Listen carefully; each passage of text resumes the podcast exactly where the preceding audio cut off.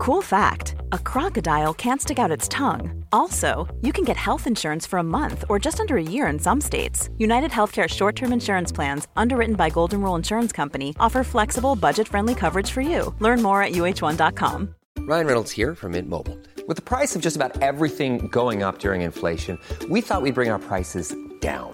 So to help us, we brought in a reverse auctioneer, which is apparently a thing. Mint Mobile unlimited premium wireless. Ready to get 30, 30, bit to get 30, bit to get 20, 20, 20, bit to get 20, 20, bit to get 15, 15, 15, 15 just 15 bucks a month. So, Give it a try at mintmobile.com slash switch. $45 up front for 3 months plus taxes and fees. Promo rate for new customers for limited time. Unlimited more than 40 gigabytes per month slows. Full terms at mintmobile.com.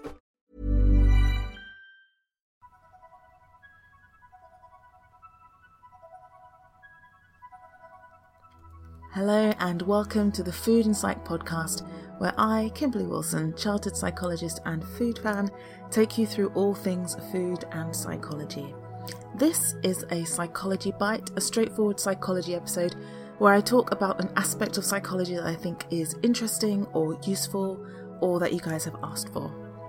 This topic is one that 95% of you said that you've struggled with at some point, so hopefully you'll get something out of it we're going to be talking all about self sabotage. I'm going to take you through what it is and a few of the reasons that it comes about. I'm describing self sabotage as the ways in which we get in our own way. And that means the ways that you maybe start something that you want to do but don't get around to finishing it, or maybe you don't even start at all, although rationally there's no practical reason why you couldn't get it done. Sometimes self sabotage is more dramatic than that. Maybe you have a job interview, but you go out and get drunk the night before and you turn up late or hung over, or you manage to find some reason to not show up at all. In short, self sabotage describes the ways that you and only you get in the way of your own goals, ambitions, and needs. One thing that people often say about self sabotaging behaviors is that they're a sign of a fear of success, and whilst I get what people mean when they talk about a fear of success, personally, I don't like that phrase at all. It's not because it's illogical. There are lots of things that we do that appear illogical because humans are irrational beings and many of our actions have emotional or unconscious motivations. That's not the problem. The problem is that it's inaccurate. And in psychology, we have to try our best to be as accurate as possible. It's really important why would you be afraid of success? Who doesn't like nice things? In my clinical experience, it's not the success per se that the person is trying to avoid. It's the perceived or expected consequences of that success. It's if that success will be tainted in some way with something negative or hostile or frightening that people find sometimes very creative ways to avoid coming out on top. So, in this episode, I'm going to talk about those negative consequences and their roots so that you can have a better understanding of what might be going on the next time you find yourself getting in your own way. The first cause is pretty straightforward. Often, success is accompanied by some kind of change. Nailing that job interview means starting a new job. A successful date means the chance to bring someone new into your life. Graduating from school or university means stepping into the adult world and starting a new phase of life. In this scenario, the fear of success is a fear of change. What will this new life look like? Will I be any good at it?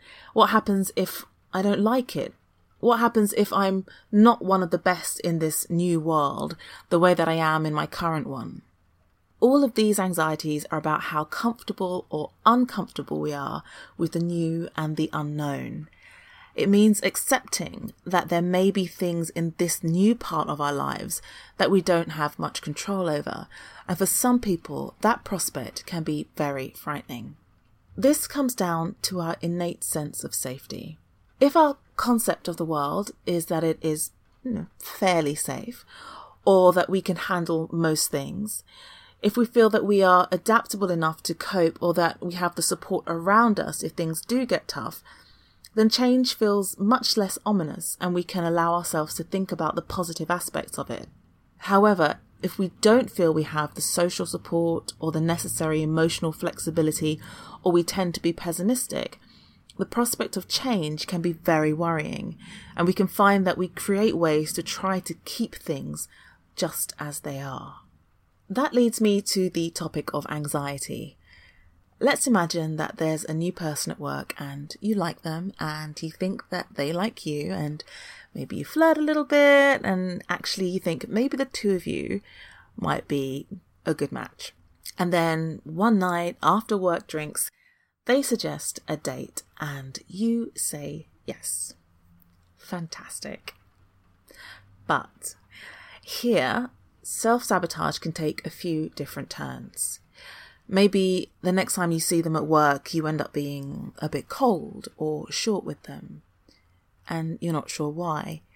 You find yourself just avoiding them a bit, not seeing them at lunch and not talking to them as much, taking longer to respond to their messages. Or maybe it's not that.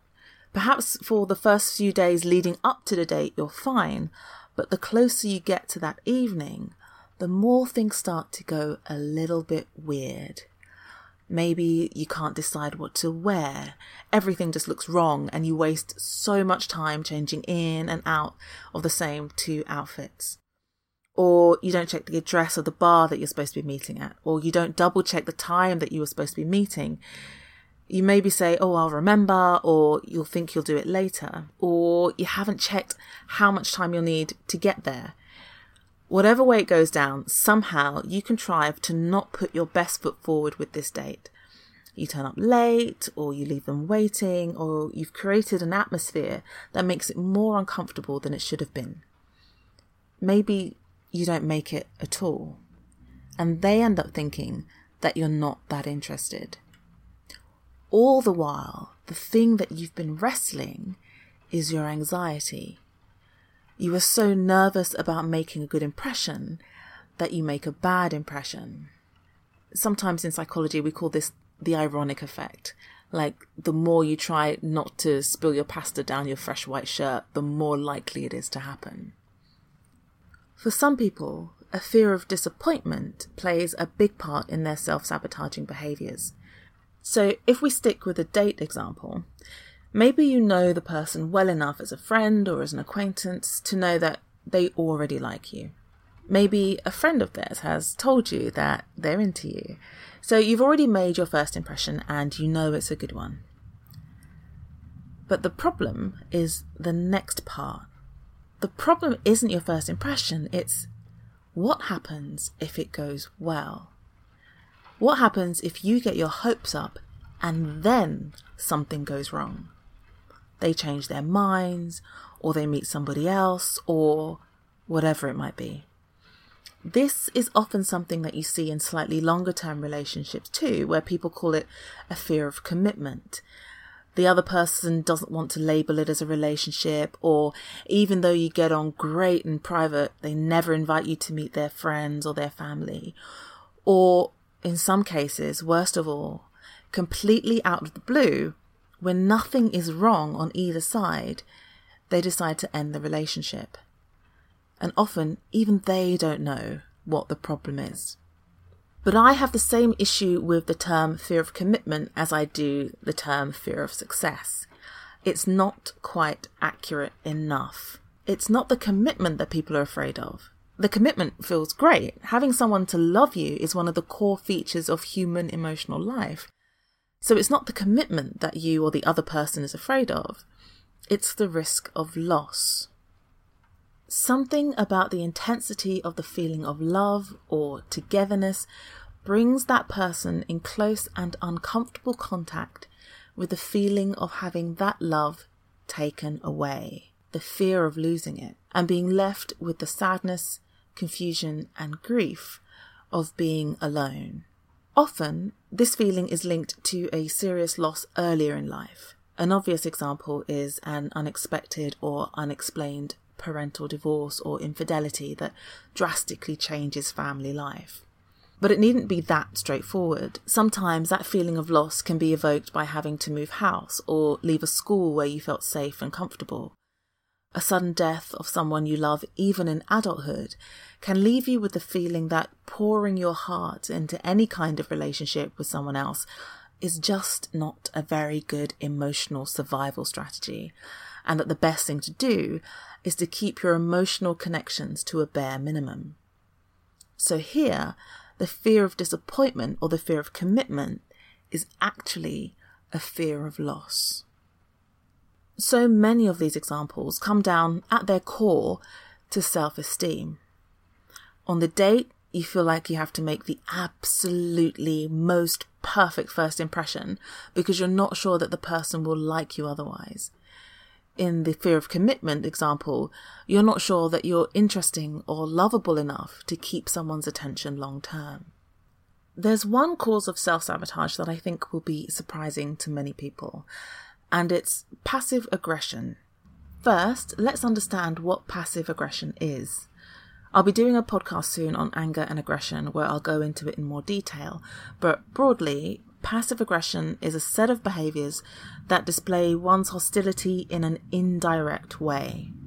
So, stonewalling or giving someone the silent treatment instead of just telling them that you're annoyed with them is an example of passive aggression.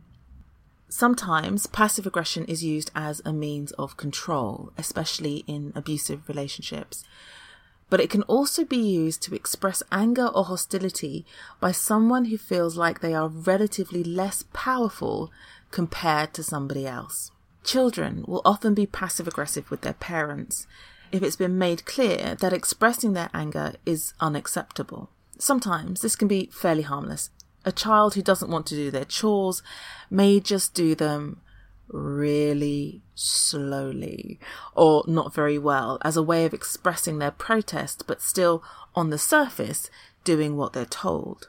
But sometimes passive aggression can be much more self destructive. Let's say you have a parent and a child. The parent, for whatever reason, is highly competitive. They are competitive in their own lives with their colleagues, they negotiate hard, and they take no prisoners. The kind of person that plays a lot of squash.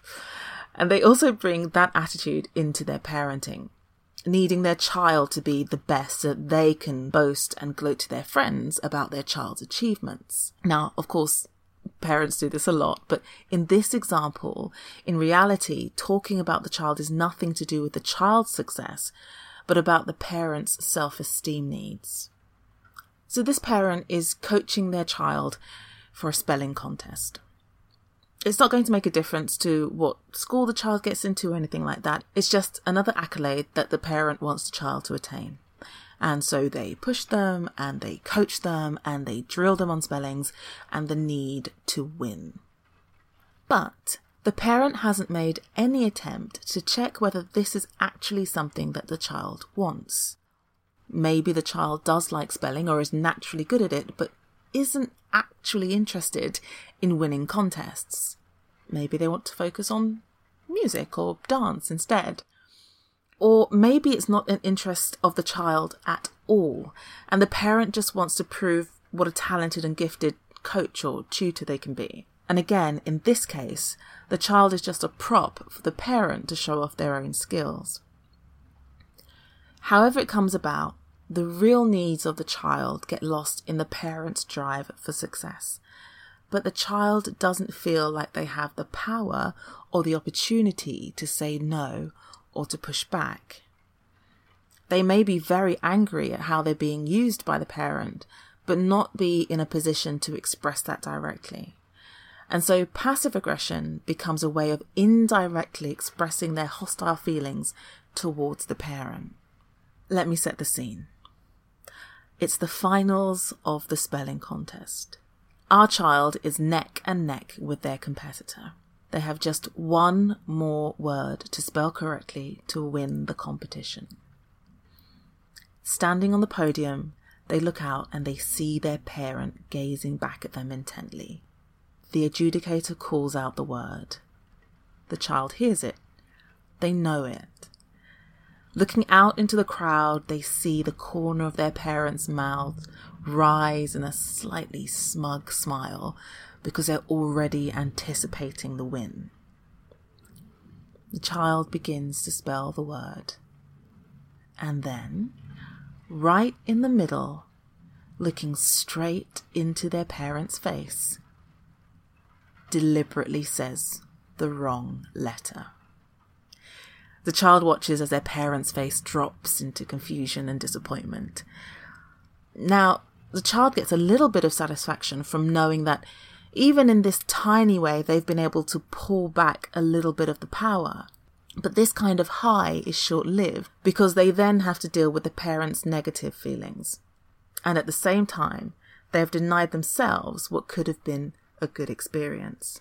And sometimes this kind of dynamic is also visible in eating disorders, where a child who's angry with a parent but unable to express it directly expresses their rage or their hatred on themselves. Now they're successful in provoking despair in the parent, but of course they hurt themselves in the process. In the book Fat is a Feminist Issue, the psychotherapist Susie Orbach describes how, for some of the women that she worked with, their compulsive overeating was a form of protest against the unrealistic social demands to be slim and attractive at all times and of being valued only for their bodies. So, in this way, their eating was a type of passive aggression. But invariably, in passive aggression, everyone loses.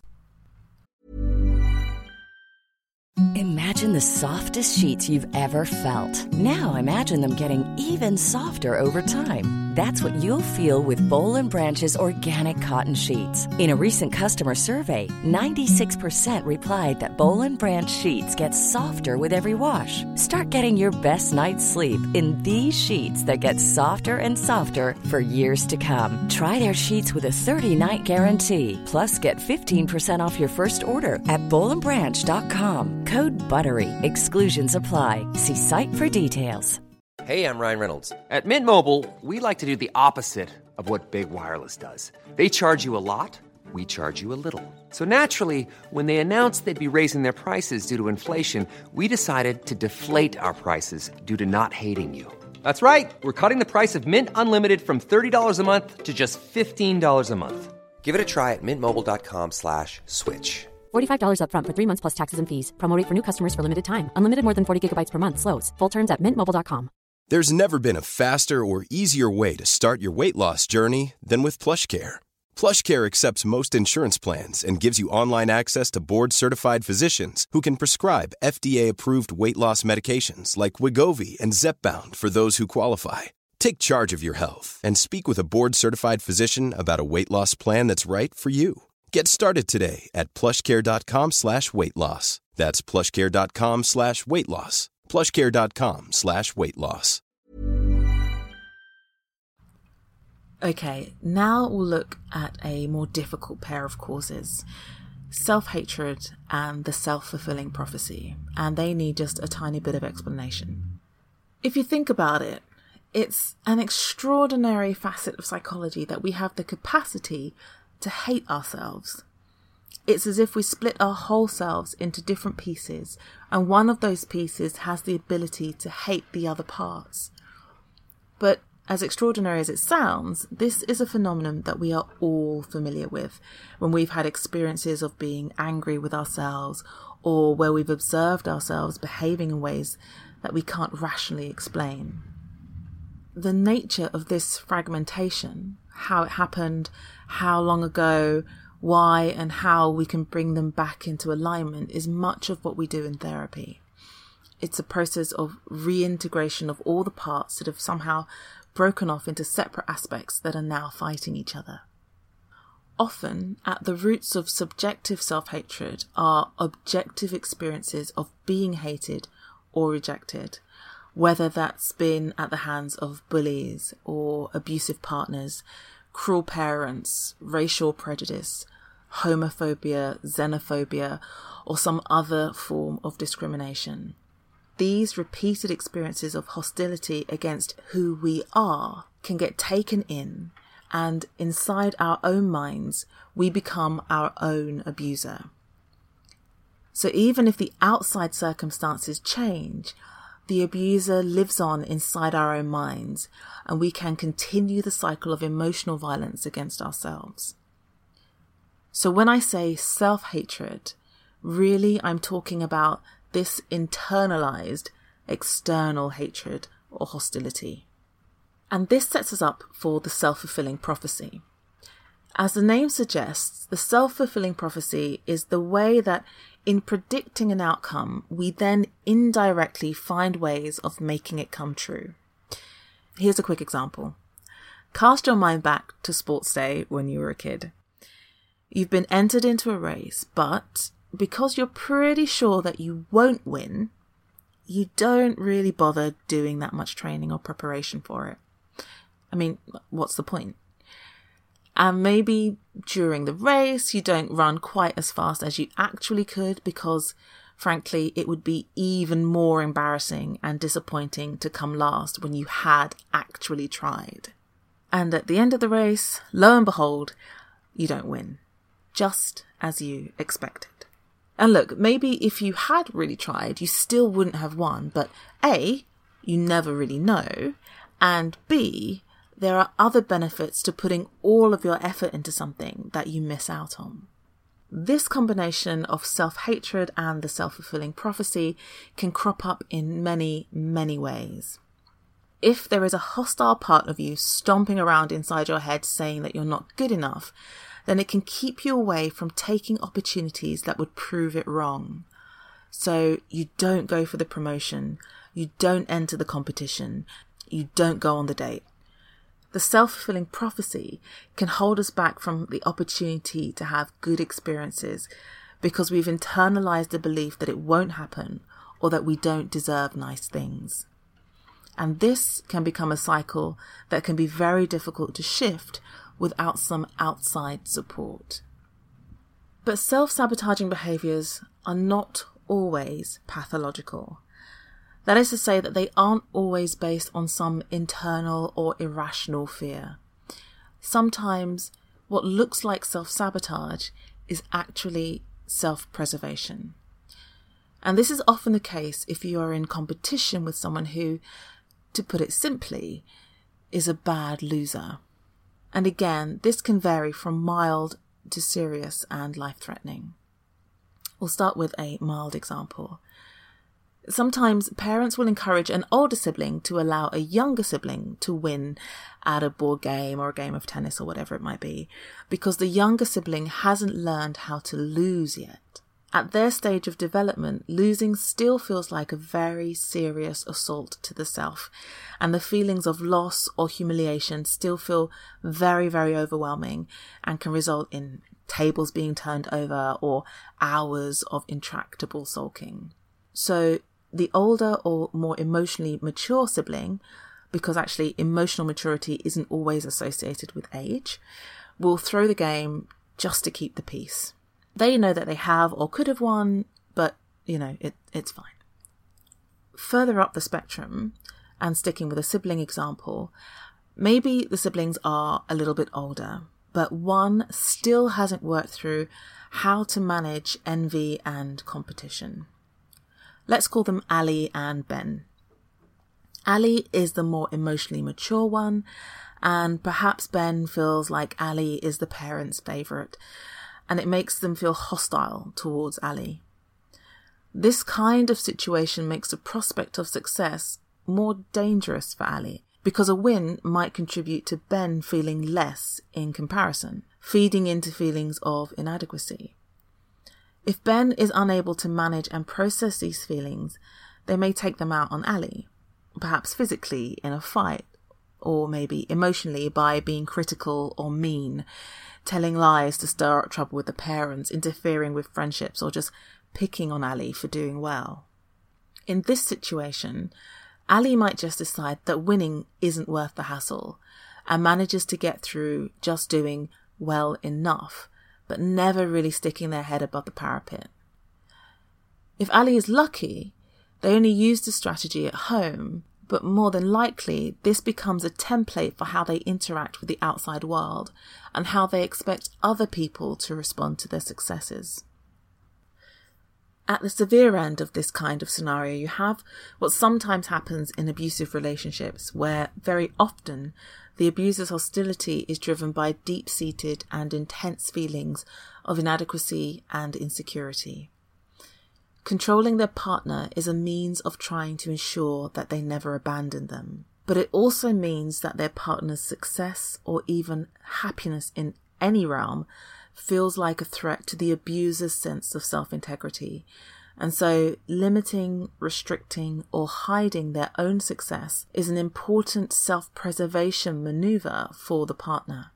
In these examples, self sabotage is really self preservation in the context of environments of poorly processed envy and low self esteem. And I say poorly processed envy because envy is not in itself a problematic emotion. But the issue is that people often don't know what to do with it. I'll be doing a separate episode looking at envy and jealousy in a couple of months when I'll go into this in more detail. Okay, last one.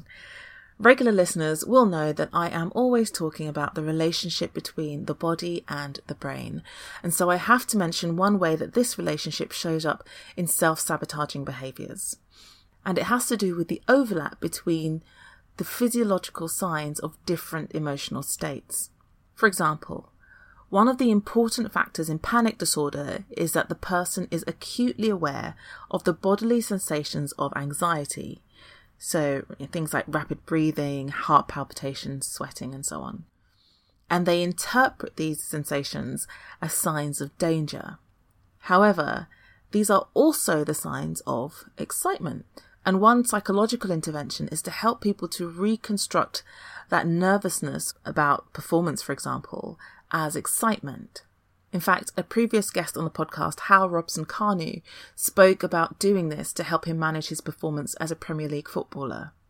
Even more broadly, these same sensations are associated with any physiological stimulation, whether that's fear, excitement, surprise, sexual arousal, or anything else. And what can happen is that for some people, they have a strong association between some physical symptom that they link to fear, danger, or trauma. But in this scenario, it means that the feelings of excitement or anticipation that might be associated with success evoke in these people more negative or painful associations. In this situation, self sabotage is again a self preservation strategy as they try to keep themselves in a neutral emotional valence. Okay, chaps, so let's recap.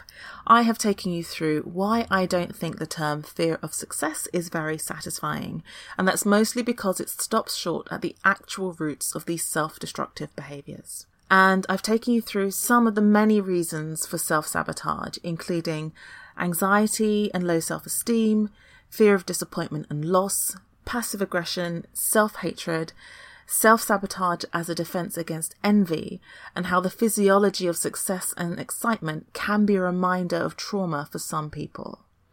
Hopefully, that adds some light perhaps to some behaviours that you have noticed in yourself but couldn't understand before. Please, if you have found this episode useful, do share it and think about leaving a review as this helps it to reach more people. And remember to hit that subscribe button so that you don't miss any of the future episodes. I will be back soon to talk about anger, and in an upcoming episode, I'll be talking to two special guests about sex worker rights, so do stay tuned for that. That just leaves me to thank you very, very much for listening, and until next time, I wish you the very best of health.